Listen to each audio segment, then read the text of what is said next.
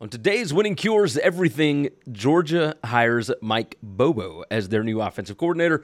Pac 12 media rights latest news Ohio State cancels their home and home with Washington. And then we've got Notre Dame, Miami, and Maryland offensive coordinator hires, SEC scheduling news, and more. Can you believe it? It's football. I've been watching it for 40 years. Are you kidding me? You're listening to Winning Cures Everything. Game day, baby. Wake up or get out. Here's your host, A confident young man, a superb athlete. Gary Seegers. Welcome back to Winning Cures Everything, where we talk college football news and rumors all year round. I'm Gary Seegers. You can follow me on Twitter at GaryWCE. And this is the Thursday, February 16th edition of the show, Season 8, Episode 13. Now, if you are watching on YouTube, go ahead and hit that like button. You know what to do. Whether you're watching or listening, hit subscribe so you never miss the latest tales from the college football universe. Uh, first off, let me go on and say happy birthday to my mother. She will never hear this. Uh, my dad might, and he might let her hear it. But regardless, uh, happy birthday to my mom. Uh, February 16th, a, a good day in history for me, I guess you could say. Uh, if you're watching on YouTube, go ahead and toss in where you are watching from in the comments or the chat. You all know by now I'm nosy. I want to know where you're watching because I just I just want to know where you're consuming the show. Uh, hopefully, you all know how much I appreciate you for watching and for sharing the show, telling your friends about it, etc. I also appreciate the engagement. Uh, between this and uh, and all of my other responsibilities, I don't get out as much as I used to. Uh, I did go out last night. I went to see Colter Wall at Minglewood Hall in Memphis, and uh, and had a good time. Got to see some people I haven't seen in quite a while. Uh, enjoyed myself a little much. Stayed up a little late. We had tornadoes and whatnot, severe storms that came through last night in the Memphis area. Uh, so my voice is feeling it today, but uh, but you guys are not here for that. Let's go on and dive into the latest college football news. There's always a lot to discuss. Uh, as you know, there is no rest for the wicked. So let's start off with Georgia. Todd Monken, who served as the offensive coordinator for the Georgia Bulldogs for the last three seasons, he has announced that he will be leaving the program to join the Baltimore Ravens as their new OC. Now, the news was a bit of a surprise, uh, at least for Georgia fans that hoped that Monken would stick around in Athens after helping lead the team to the last two national championships. But let's not kid ourselves here. Like Monken had openly spoken about getting back to the NFL, where he was an OC with the Bucs and the Browns between 2016 and 2019. Uh, Kirby Smart himself has mentioned how ridiculous the college football calendar has gotten in recent years. So I would imagine that might have played a little bit of a role in this. Monken's departure is a pretty big loss for Georgia. He was widely credited with transforming uh, the team's offense into one of the most potent in the country. In his last two seasons as OC, the Bulldogs were number four in the country in yards per play. They averaged over 38 points per game, and they set multiple school records for offensive production behind quarterback Stetson Bennett. Uh, Monken's offensive strategies, they were praised for their creativity, their aggressiveness, his play calling was seen as a key factor in the team's success. Now, for Monken, the move to Baltimore represents a new challenge, right? Uh, the Ravens have one of the most dynamic offenses in the NFL. Monken is going to be working with a talented group of receivers along with quarterback Lamar Jackson. Uh, he's going to be reunited with Ravens head coach John Harbaugh, who actually served as Monken's special teams coach at Indiana from 1997 to 2000. Uh, Kirby Smart wasted no time in hiring Monken's replacement, of course. Mike Bobo, a former quarterback and assistant coach at Georgia, he was elevated from his analyst role to be the new offensive coordinator for the Bulldogs within the hour. Uh, this thing was basically set up from the get go, right? So Bobo, who played quarterback at Georgia from 93 through 97, he began his coaching career as a graduate assistant for the Bulldogs in 2001. Uh, he spent 14 seasons at Georgia as an assistant coach, including eight years as the offensive coordinator under former head coach Mark Richt. Uh, during his time as OC, he helped lead the Bulldogs to five SEC East titles, and his offenses were consistently among the best in the conference. Uh, but after leaving Georgia in 2014, Bobo spent five seasons as the head coach at Colorado State. Uh, Georgia fans will tell you uh, they were not exactly upset when he left, right? When he left Mark Richt, um, his offenses were widely viewed as predictable in Athens. Now, Colorado State went 10 and 3 in Jim McElwain's final season in 2014, Bobo led the team to a 7 and 6 record in his first 3 seasons before falling to 3 and 9 and 4 and 8 in his last season. After that, he went to coach at South Carolina as the offensive coordinator for 2 seasons before being hired by Auburn in the same position in 2021.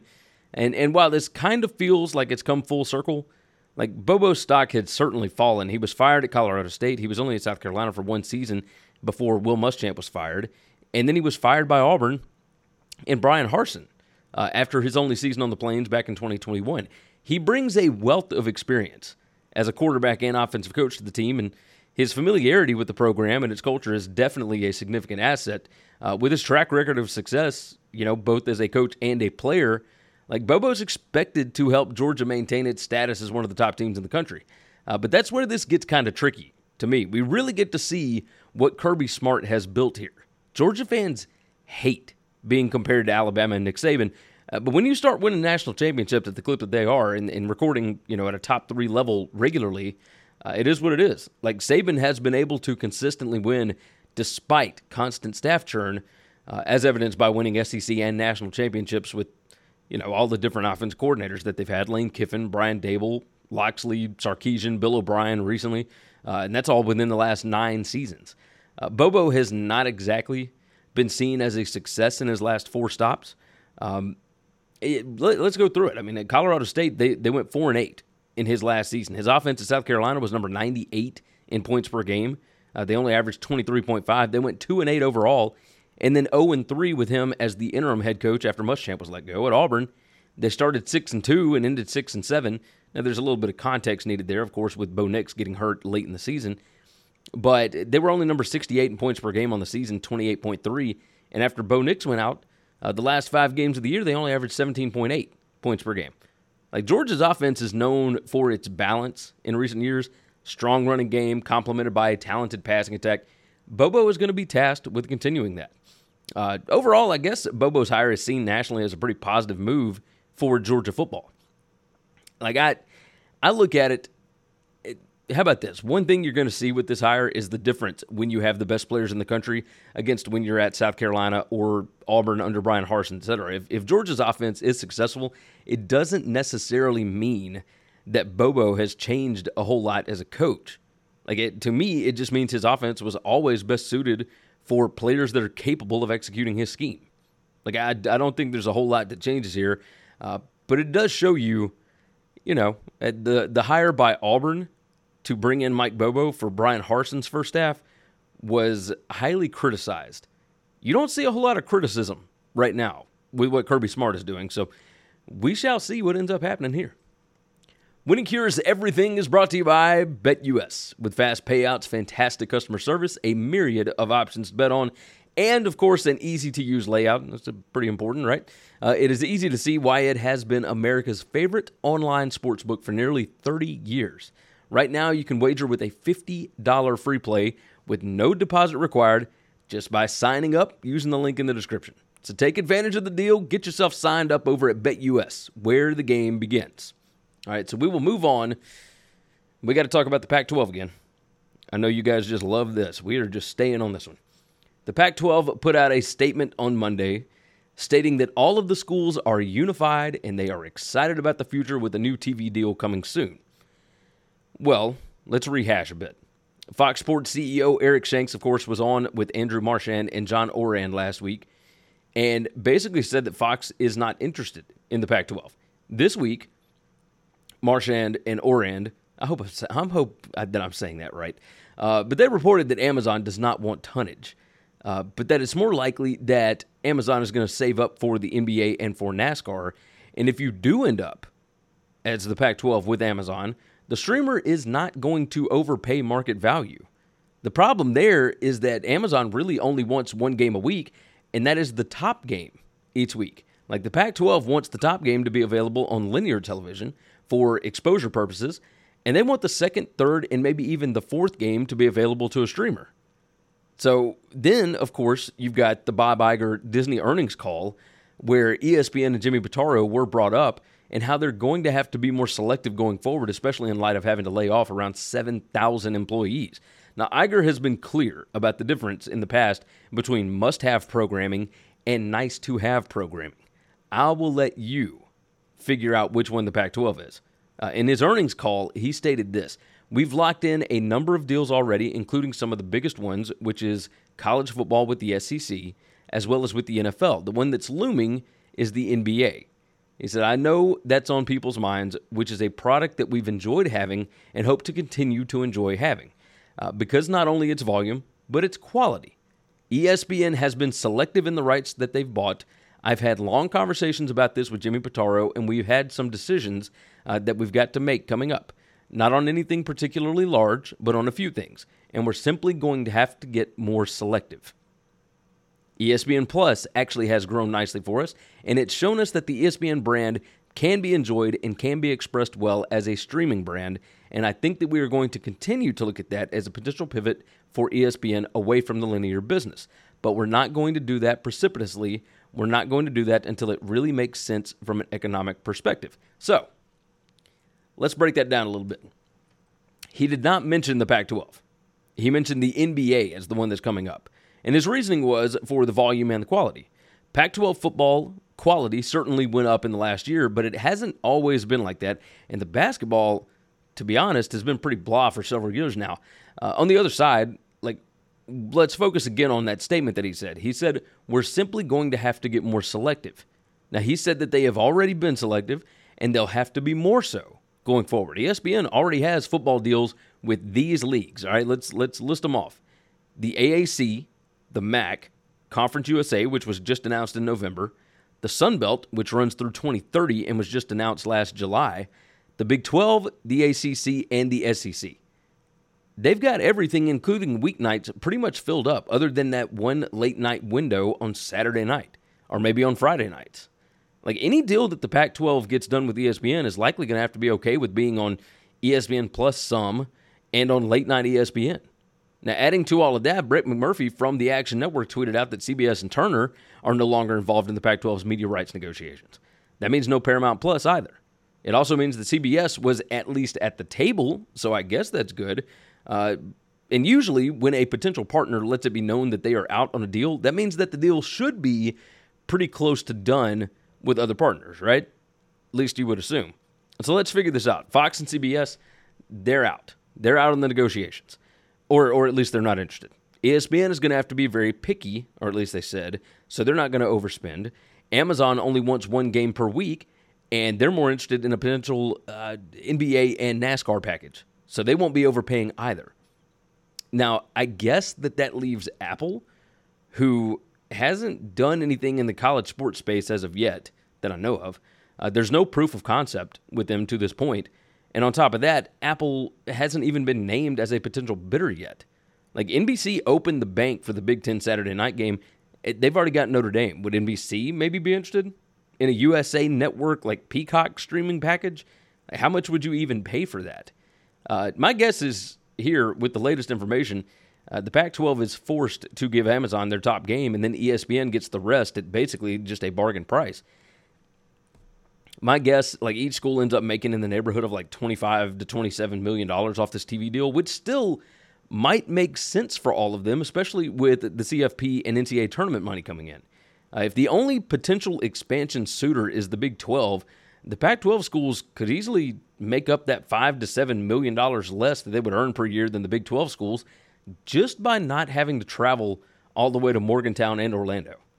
Now, obviously, obviously, all of this is fluid. But the feeling is that we're getting closer to uh, to stability for at least a few years. Which, you know, I don't know about you guys. I'm pretty ready for things to calm down. Like keeping up with all this mess is hard. But again, something to pay attention to. Uh, a potential bidder or somebody that was at the negotiating table has now dropped out. That typically means something is getting close. We will see what that looks like. Uh, just a reminder here our goal is to hit 10,000 subscribers on YouTube by the end of the 2023 football season. We're well on the way to that. Uh, we're, we're nearly to 8,200 subscribers on the channel. And I, again, I say we, you guys are very much a part of this thing. You guys are the community. Every like, every share, every subscribe button pressed helps out an absolute ton. Uh, all that stuff that you do, like the likes and the subscribes and commenting, etc., like it, it helps out uh, big time.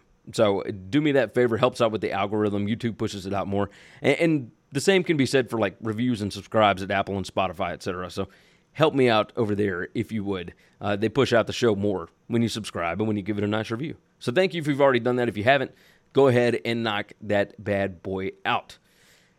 All right, we're going to stay with the Pac 12 a little bit. We're going to talk a little bit of uh, Big Ten here. We had some other big news hit on Wednesday. Ohio State has canceled their home and home series with Washington in 2024 and 2025.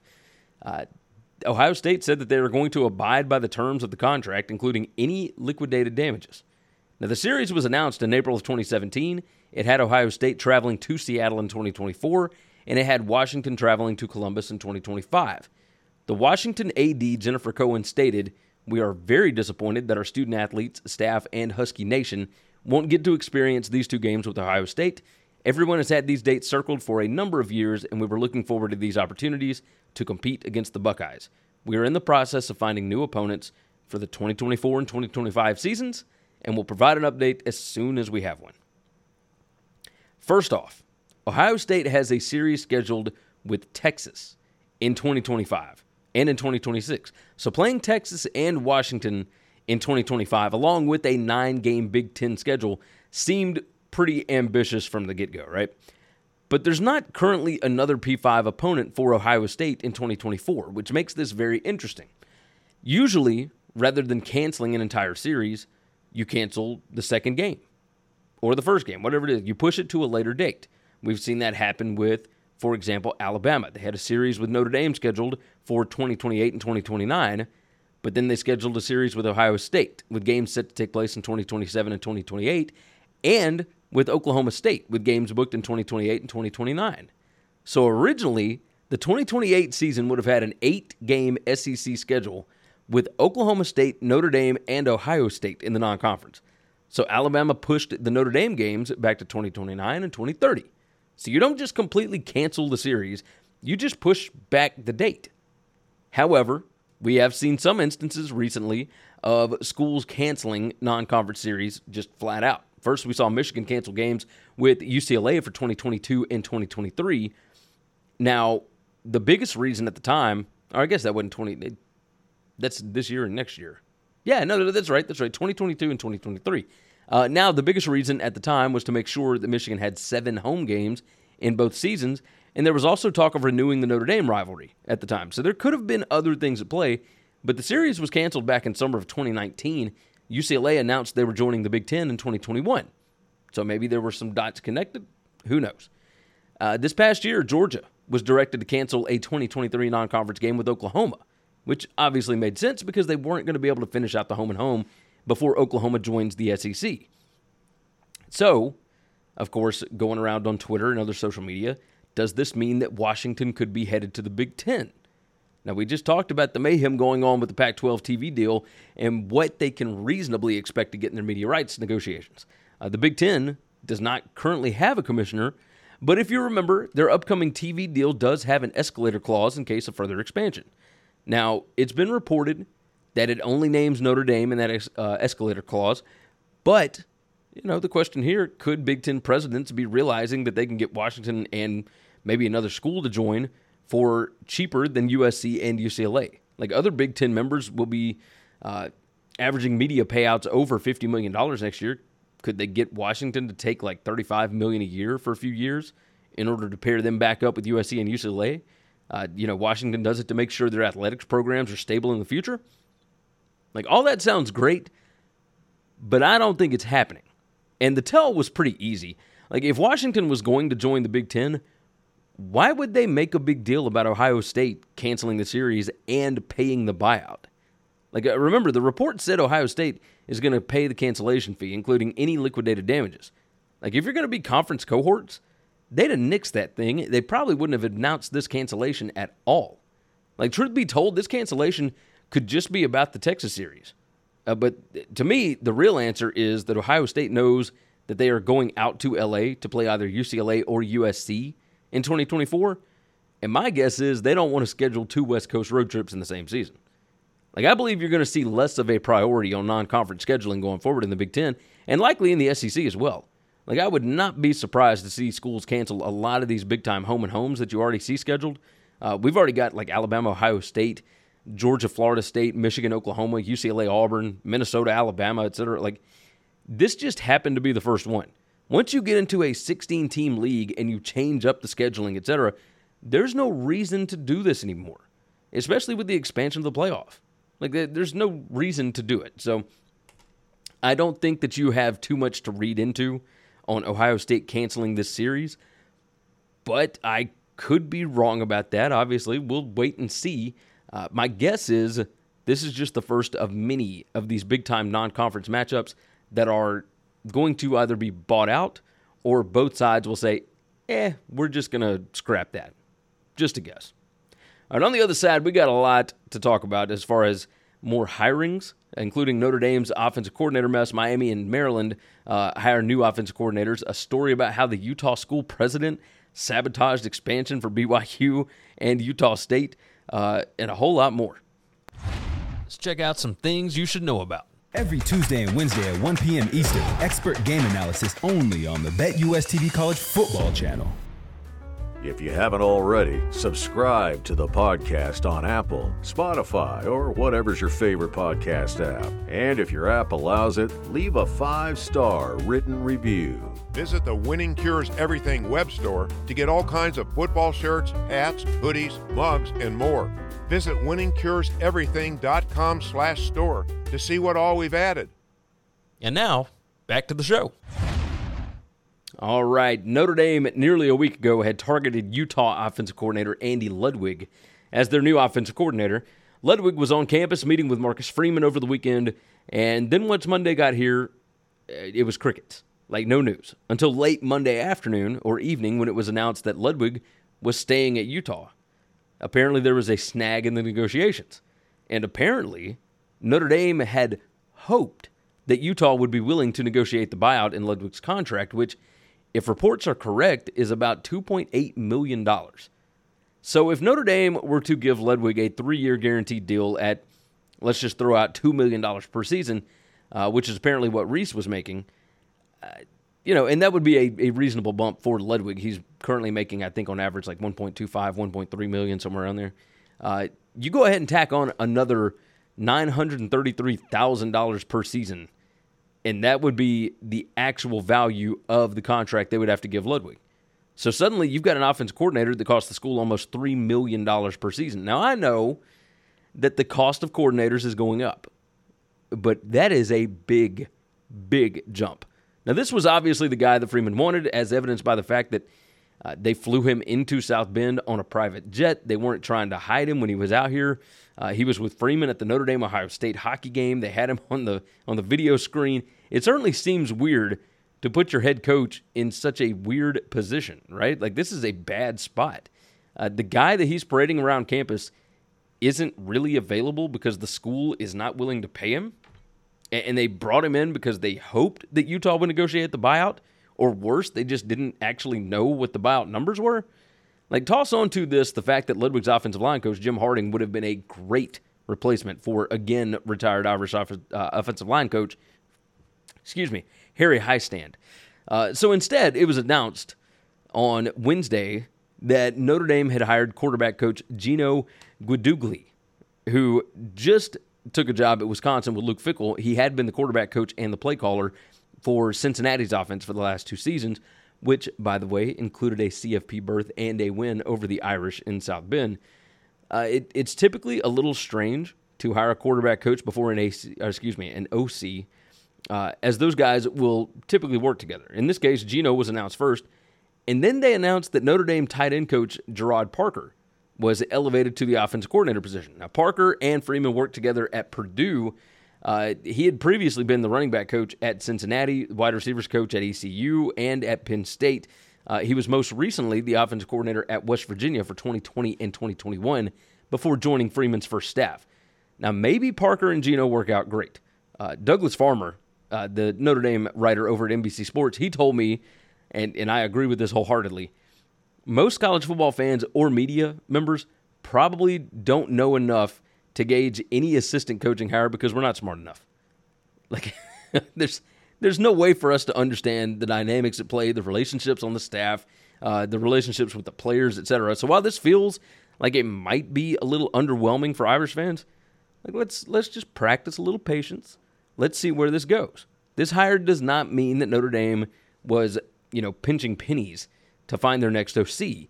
It just means that they made a, a brief mistake during the search uh, with not figuring out buyout numbers before they brought somebody in. Now, maybe this ends up going incredibly well. Who knows? Uh, but at the end of the day, Notre Dame finally has their dude after a very long search. So, cheers to Marcus Freeman for getting that thing knocked out.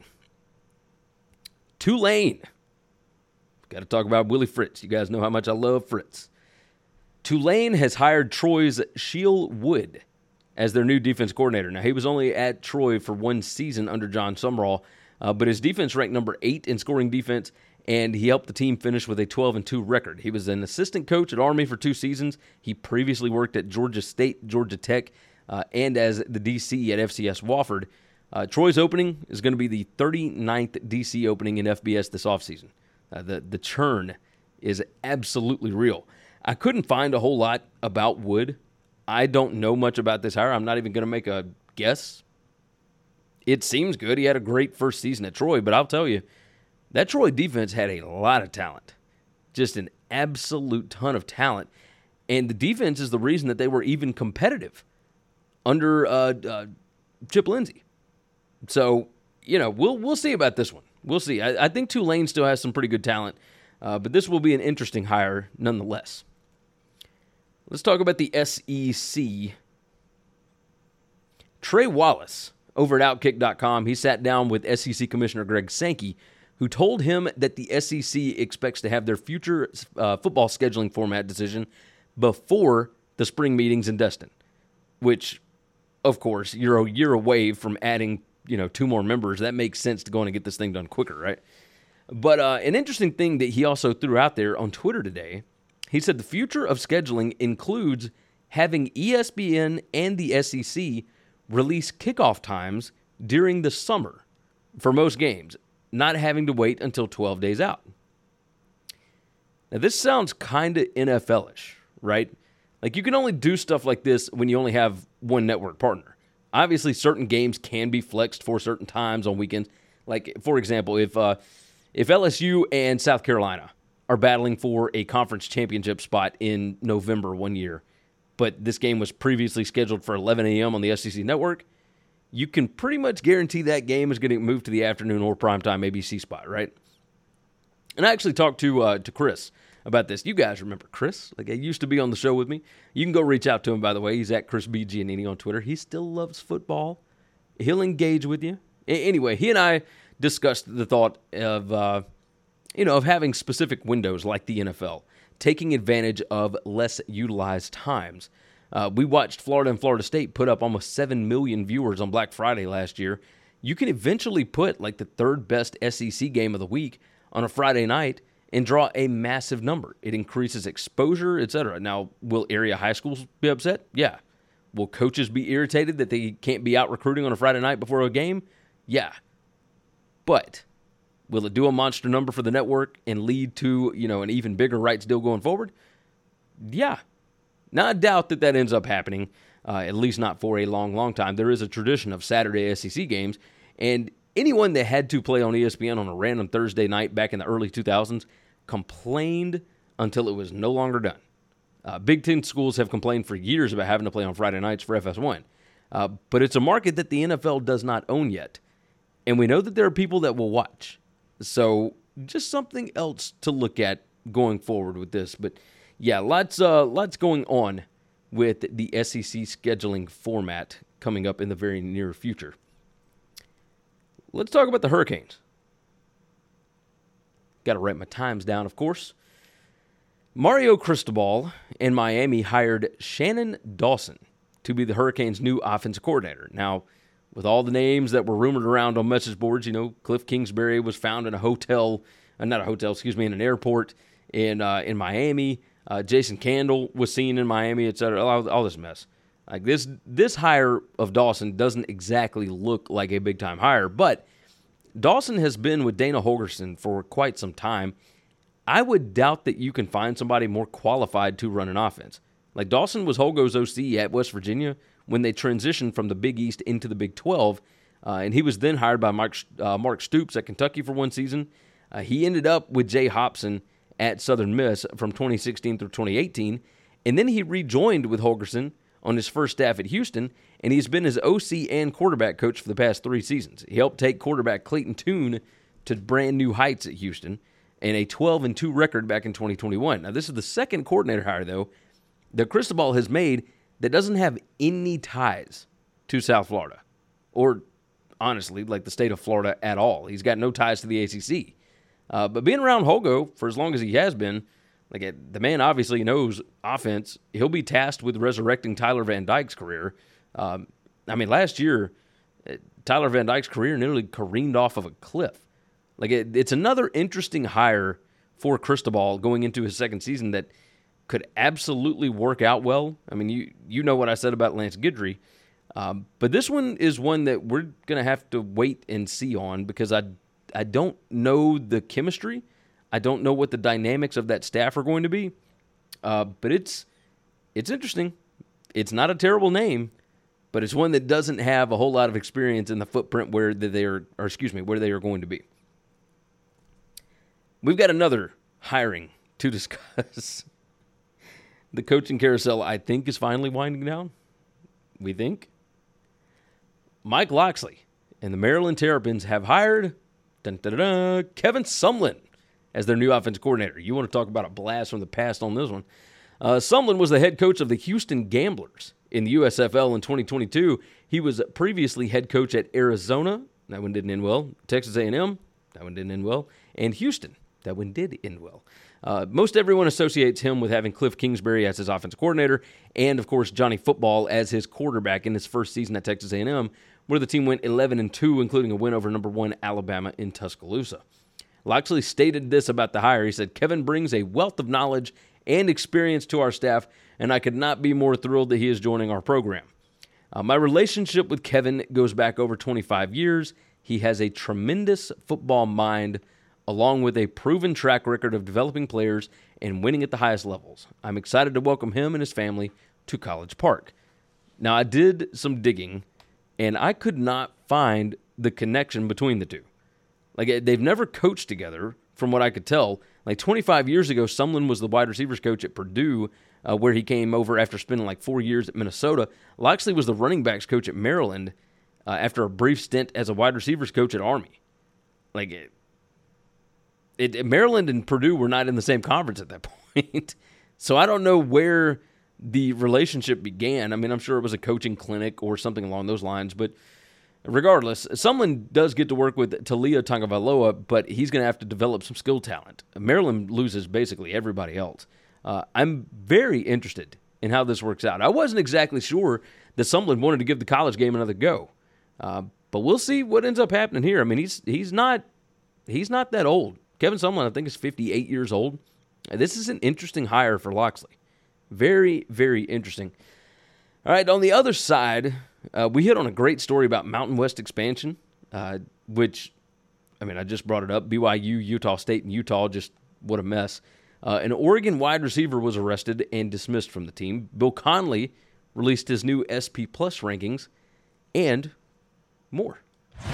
Let's check out some things you should know about. Follow the show on Twitter at Winning Cures, and you can follow Gary at Gary WCE. You can also follow on Facebook. Got your own podcast or web show? Looking to start one, or you're just curious how we look and sound so good? Well, we've got all the gear that we use listed on our gear page on the website. If you order using our links, you'll be supporting the show too. Subscribe on YouTube to get not only full Winning Cures Everything shows, but individual segments and other goodies as well. We're over 6,000 subscribers, and our goal by the end of the year is 7,500. If you're interested in advertising on a show that reaches over 80,000 unique football fans per month during the season, send an email to Gary at winningcureseverything.com and we'll put together a plan that best fits you or your business. And now, back to the show. All right, moving right along. Uh, I'm not going to be able to give this story the full time that it deserves, but I did want to go ahead and put this out there. Uh, I've linked the article from vanquishthefoe.com in the description. It is such an interesting read about a pivotal moment in the history of the Mountain West Conference. Now, apparently, back in 2010, Utah had been invited to join the Pac 12 from the MWC. BYU was looking for a way out of the Mountain West, and you could totally understand it, right? Because it, the the television deal that they had was just garbage. Just it was not good. Uh, but BYU was trying to find their way out of the Mountain West. They had been in talks with Utah State and ESPN about joining the WAC, which was home at that point to teams like Fresno State and Nevada at the time. Now, this little coup was called the Project by most, and the WAC presidents speculated about luring teams like San Diego State, UNLV, and Gonzaga because they were planning on a big ESPN deal, which meant uh, better distribution than what the Mountain West had at the time with the Comcast upstart CSTV. Uh, most people believe that Conference USA tipped off Mountain West Commissioner Craig Thompson, who then forged Mountain West expansion, uh, and that led to you know a better TV deal, et cetera. But the person who actually tipped off Thompson on BYU, Utah State, and the WAC's plan was actually Utah President Mike Young, who was leaving the Mountain West. Now, Craig Thompson, now retired MWC commissioner, he told Chris Vannini from The Athletic, and I'm going to quote this. He said, I can tell this story now because it's been a long time. I get a call from the president at Utah, Mike Young, and he says, I want you to be aware BYU and others are orchestrating a move to take Mountain West schools into the WAC. How nuts is this story? Right? Now, we all know that there's backroom dealings going on in conference realignment but this was crazy. Like snitching on a rival to a conference commissioner who then goes and blows up the whole plan. Like that thing is awesome. This is movie script awesome. Do yourself a favor, go read the full article. I got the link in the description, but it is fantastic. It's over at vanquishthefoe.com. Uh, it's the BYU uh, fan page for SB Nation. It is it's fantastic stuff over there. I highly, highly recommend that you go and read this article all the way through. Let's see. We're going to talk Oregon. New Oregon wide receiver Traeshon Holden, who just transferred in from Alabama in December, was arrested and dismissed from Coach Dan Lanning's program on Wednesday. Uh, Yahoo Sports said, according to online court records, Holden, who is 21, was hit with felony unuseful, unuseful, wow, felony unlawful use of a weapon and coercion charges, as well as a misdemeanor charge for menacing. Uh, it said Holden remains in custody in Lane County Jail as of Wednesday afternoon. No details about what led to Holden's arrest were immediately available. Let's read those again felony unlawful use of a weapon and coercion. Like, those are Class C felonies. Like, Holden could potentially serve time in prison for these. This is this is pretty serious stuff here. We're gonna have to keep uh, an eye on this situation, but man, like I, I hate to see a kid with that much talent just throw it away doing something dumb. I am so curious what actually went on here, but that's not something you read every day about college athletes. Like I'm not gonna lie. Not gonna lie about that. Bill Connelly, his early SP Plus ratings uh, were released over at ESPN on Wednesday. Now I enjoy looking at what he has to say about teams, etc. You'll you'll never believe who's number one this time. Of course, it's Georgia. Uh, but I'll give you some quick teams that I think are under and overrated here, which these are not the final rankings, but alas, it, it's fun to pick out the outliers, of course. As far as overrated teams, he's got Alabama at number 40. Uh, excuse me, number four. I think that might be a bit high, depending on what this team looks like, especially early.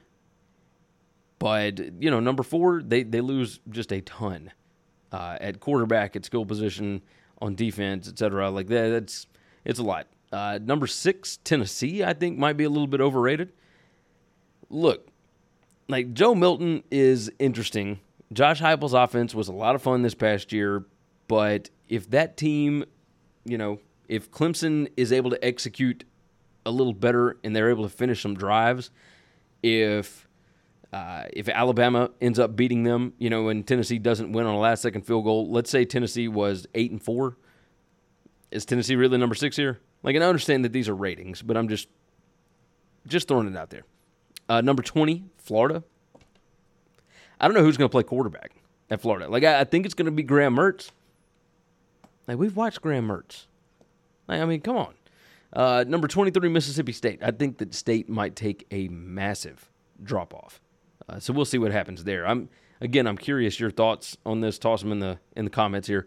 As far as underrated teams in Bill Connelly's SP Plus, number 11, Florida State. Uh, I, I think that's easily a top 10 team, and it might be a top five team. Uh, number 16, Washington. Again, that is a team that is returning a lot. Uh, I think they're going to be awesome. Number 56, Duke. Now, eh, no, they're not the most talented team. And yes, the schedule sets up uh, kind of difficult this year. But hey, another year, more experience. You got Riley Leonard back. Like I, I think they could they could make some noise. Number 62 is BYU, and I've got them as underrated as well. Even going into the Big 12, I just don't believe that BYU is not going to have some dude. Like I know they're losing Jaren Hall, etc., but like I think they're going to be able to figure it out. Like Kalani Sitake always has really really tough teams. Uh, this doesn't have to do with a team schedule. It's it's just a rating. Uh, it's basically how one team would do against another on a neutral field. Uh, but let me know what you guys think about my list and whether you agree with me or not. Uh, give me some teams that I missed, etc. Toss them in the comments there. Uh, we got some more news about uh, but let's see, Alabama. Da, da, da, Nick Saban. Uh, Nick Saban and Alabama have hired Ken Whisenhunt as a special assistant to the head coach.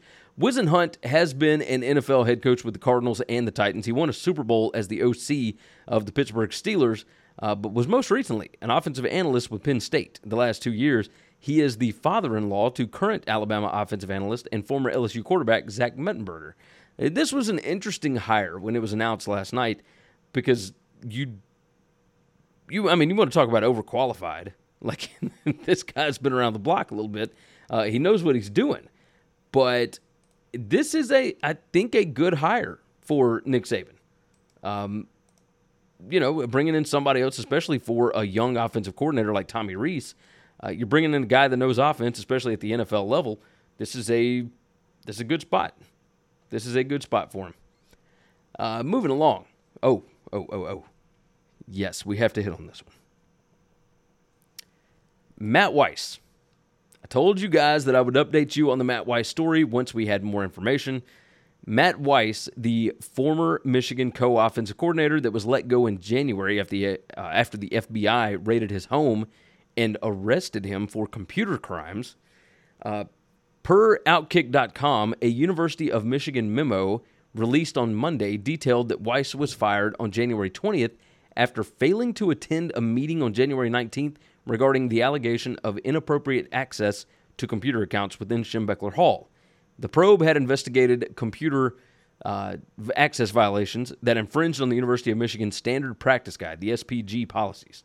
Uh, now, the investigation alleges that Weiss accessed the computer accounts at Schembechler, uh, where Michigan head coach Jim Harbaugh happens to work. Now, that was back in December. Like, no specifics have been provided on which accounts he accessed or the content involved in the violation.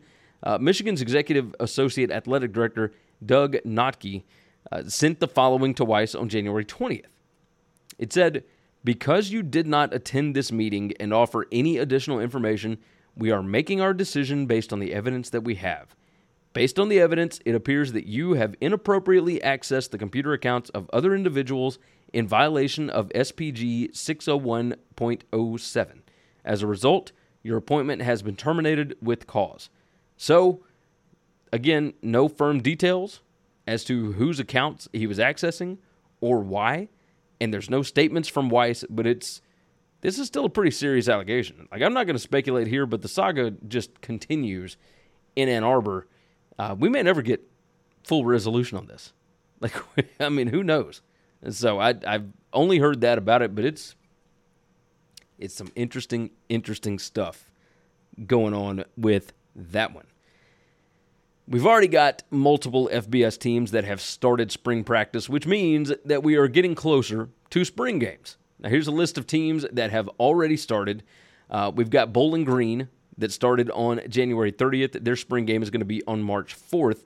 Hawaii started on February 6th. Their spring game is going to be on March 3rd. Georgia State started on February 13th, so just earlier this week. Their spring game will be on March 9th, and New Mexico, uh, excuse me, not New Mexico State, New Mexico, the Lobos, they started on February 14th, and they are now going to have their spring game on March 6th. Uh, Air Force just started on the 14th as well. Uh, their spring game is to be determined. Uh, but there's three more that will have started by the time we talk next week. San Diego State starting on February 20th. Their spring game will be on March 23rd. Michigan also starting on February 20th. Their spring game will be on April 1st. And then App State. They are starting on February 20th, and their spring game is to be determined. Uh, let's double check for some updates, see if there's anything else that we need to hit on. Let's see. Luke Fickell to hire former Cincinnati assistant Nate Letton as tight ends coach. Da-da-da-da. It appears we are good. We are good to go. Ah, Jimmy Lake is being hired to a uh, to an unspecified role with the LA Rams.